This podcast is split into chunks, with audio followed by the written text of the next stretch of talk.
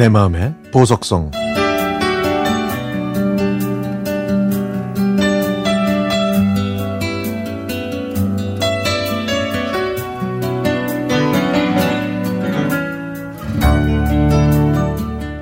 제가 20대 후반에 겪었던 이야기입니다. 제가 일하던 회사의 거래처에는 마음씨가 아주 곱고 착한 연상의 여인이 있었습니다. 업무 때문에 자주 만나고 얘기하다 보니까 그녀에게 호감이 생겼고 정이 쌓이게 됐죠. 그래서 저는 조심스럽게 그녀에게 제 마음을 전했습니다. 그녀도 저에게 마음이 있었지만 처음에는 머뭇거렸는데요. 거기에는 그럴 만한 이유가 있었습니다. 그녀가 저보다 7살이나 많은 돌싱이기 때문이었죠. 하지만 저는 서로의 마음이 더 중요하다고 생각했기 때문에 그녀를 계속 설득했고 결국 그녀도 저에게 마음을 열었습니다.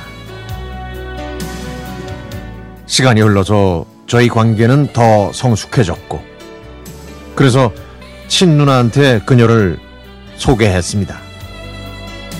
누나도 저처럼 작은 것에 연연하지 않는 시원시원한 성격이라 별다른 걱정을 하지 않았죠. 그렇게 화기애애하게 저희 셋은 즐거운 자리를 가졌습니다.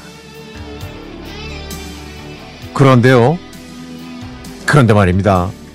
그날 이후부터 그녀와 연락이 잘 되지 않는 거예요.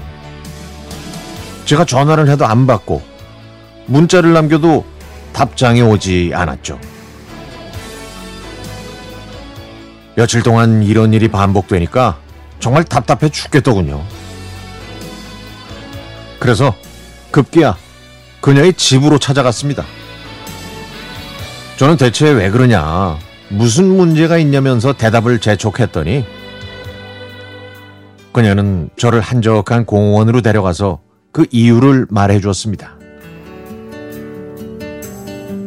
누나와 만난 날, 제가 잠시 화장실에 간 사이에 누나가 그녀한테 자신이 없으면 지금이라도 헤어지는 게 좋을 것 같다는 얘기를 했다고 합니다. 누나의 그 말이 큰 부담으로 다가와서 저와의 관계에 자신감을 잃었다고 하더라고요. 그러면서 그녀는 눈물을 흘렸습니다. 그녀와 헤어지고 나서 저는 누나한테 전화를 걸어 왜 그런 말을 했냐고 화를 냈습니다. 그랬더니 누나는 그녀가 자신이 있으면 상관이 없는데 만약 자신이 없을 경우를 대비해서 조언한 거라고 궁색한 변명을 했죠. 이 일이 있고 난 후 그녀는 저를 계속 피했고 저는 계속 설득했지만 제 노력과 정성이 부족했는지 저희는 결국 헤어지고 말았습니다.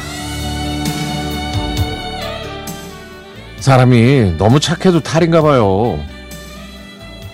제가 반대 입장이었다면 뻔뻔하다는 소리를 듣더라도 그녀만 보고 살아갈 자신이 있었는데 그녀는 그렇지 않았었나 봅니다. 그 이후로 누나와는 서먹서먹한 관계가 됐습니다. 그녀에게 들려줬더니 참 좋은 노래라고 말해줬던 이 노래. 오늘은 이 노래가 많이 그립네요.